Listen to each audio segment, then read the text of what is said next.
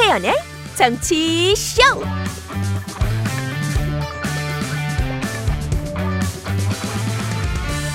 여러분 안녕하세요. 김태현의 정치쇼 김태현입니다. 이런 게 선거의 힘일까요? 모처럼 정치권으로부터 반가운 신사협정 소식이 들렸습니다. 국민일보 여야 피켓팅 고성 중단 합의 정치 문화 확 바꾸는 계기 되길 동아일보 정치 복원 향한 첫 걸음으로 문제는 지속적인 실천이겠죠. 한번 지켜보도록 하겠습니다. 오늘 1부에서는 국민의힘 전 혁신위원이죠. 천하람 국민의힘 순천갑 당협위원장과 인터뷰 있고요. 그리고 오늘이 홍범도 장군의 순국 80주기 추모 행사가 있는 날입니다. 홍범도 기념사업회 이사장을 맡고 있는 더불어민주당 우원식 의원과의 인터뷰도 준비하도록 하겠습니다. 잠시 뒤에 뵙죠.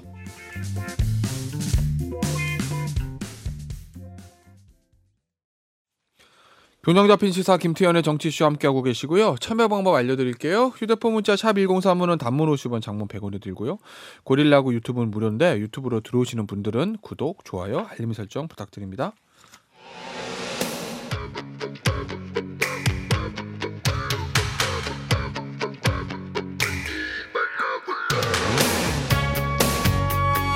지금 가장 중요한 소식들만 간추렸습니다. 뉴스 온 더 블록. 어제 아침 북한 주민 4명이 탄채 속초 앞바다까지 내려온 소형 목선을 어민들이 발견해 신고했습니다.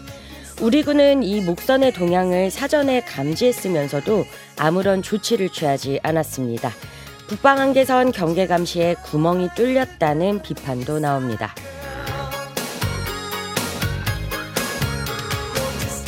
이태원 참사 일주기를 앞두고 유가족들이 용산구청을 찾아가 박희영 구청장의 사퇴를 촉구했습니다. 유가족들은 1년이 되도록 책임자 처벌은 물론 진상규명조차 제대로 되지 않았다며 특별법 제정을 거듭 촉구했습니다.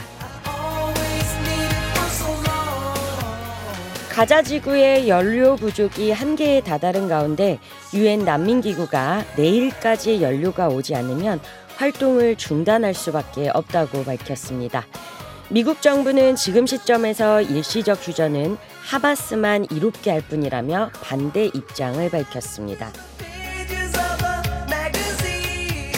오늘 뉴스 언더블럭은 서울신문의 손지은 기자와 함께합니다. 안녕하세요. 네, 안녕하세요. 북한 주민 4명이 어제 배를 타고 귀순했습니다. 그런데 이 우리 어민이 이걸 신고할 때까지 군이 현장에 출동을 안 해서 이거 뭐 경계 감시에 구멍이 뚫린 건 아니냐 이런 또 비판도 받고 있어요. 네, 어제 오전 7시 10분쯤입니다. 강원도 속초시 동쪽 11km 해상에서 어민들이 목선을 발견을 했습니다. 목선에는 남성 1명, 여성 3명 등 3명 등 북한 주민 4명, 어, 일가족으로 지금은 추정이 되고 있습니다. 배 모양 자체가 다르기 때문에 조업 중이던 어민들이 이미 해경에 계속 신고를 했고요. 네.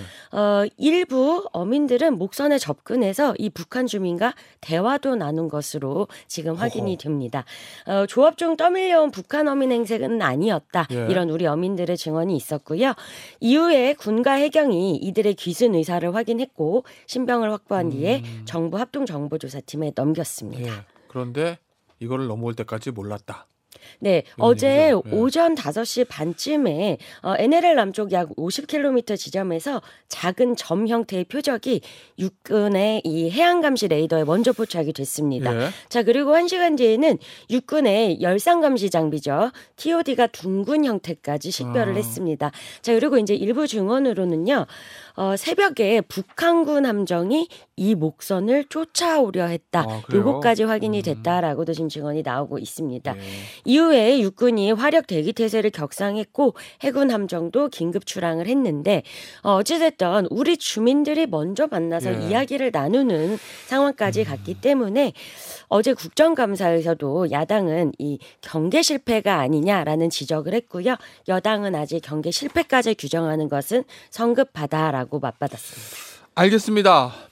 어제 한동훈 법무부 장관이 예, 입법사항 하나를 좀 발표를 했죠. 새- 한국형 제시카법을 만들겠다. 그러니까 이 조조순 같은 위험한 성범죄자들이 출소하더라도 국가가 지정한 특정 지역에서만 살아야 된다. 이런 내용의 제시카법 이거를 저 발의하겠다고 어제 장관이 발표를 했어요. 네, 26일 입법 예고를 하겠다라고 하면서 어제 관련 법안들에 대해서 브리핑이 있었습니다. 예. 자, 3년 전에 아동 성폭행 범 조두순이 감옥에서 나왔는데 피해자 가족들이 오히려 다른 지역으로 이사 가야 하는 이런 불가피한 상황이 있었습니다. 자, 그리고 이후에도 성범죄자들이 출소할 때마다 해당 지역 주민들은 대책 마련을 음. 해달라라고 요구를 해왔고요. 예. 자, 그래서 이제부터는 고위험 성범죄자가 출소할 경우에 정부가 정한 시설에 살게 하겠다라는 겁니다.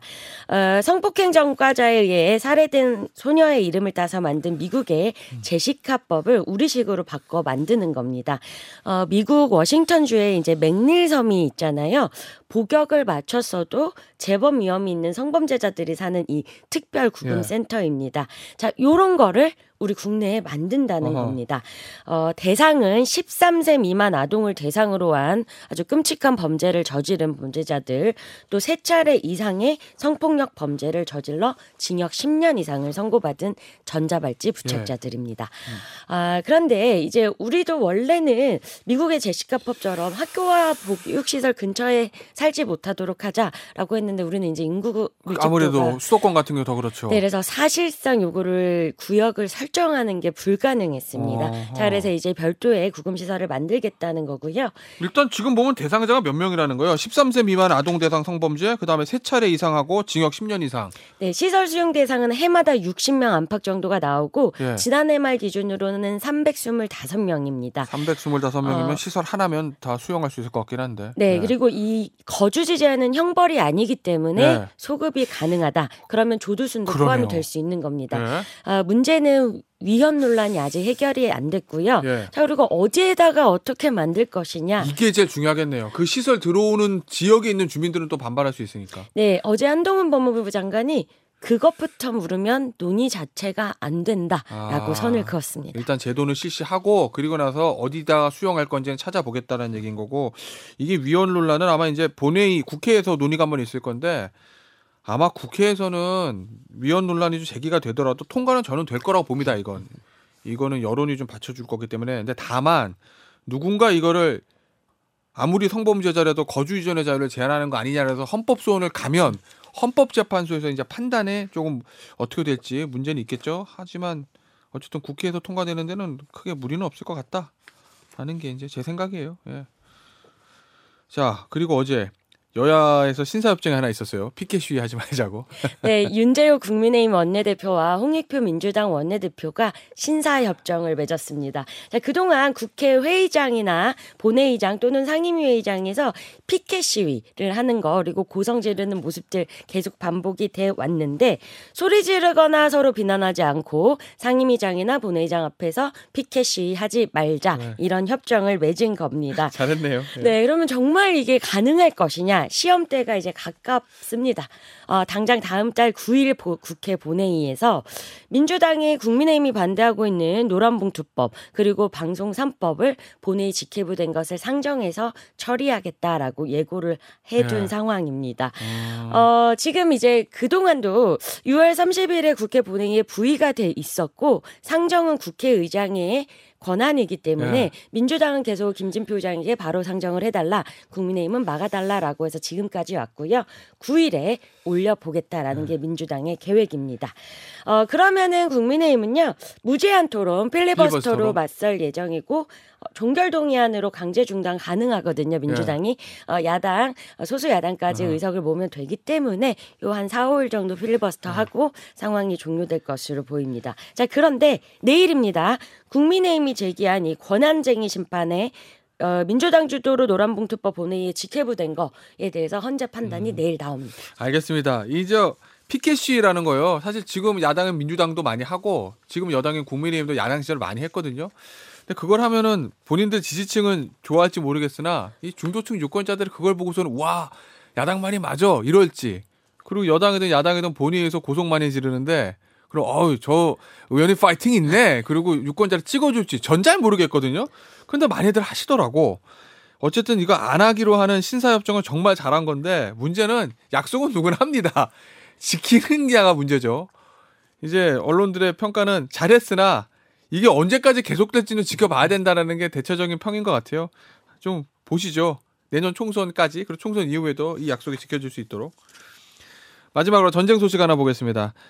인질 협상하고 휴전 논의 좀 있었다는 거죠 이스라엘하고 하마스 사이에서. 네, 대규모 인질 협상 석방을 위한 협상이 진행됐지만 별다른 성과는 없었다라고 현지 보도가 나왔고요. 자, 그리고 미국이 일시적인 휴전에 반대한다.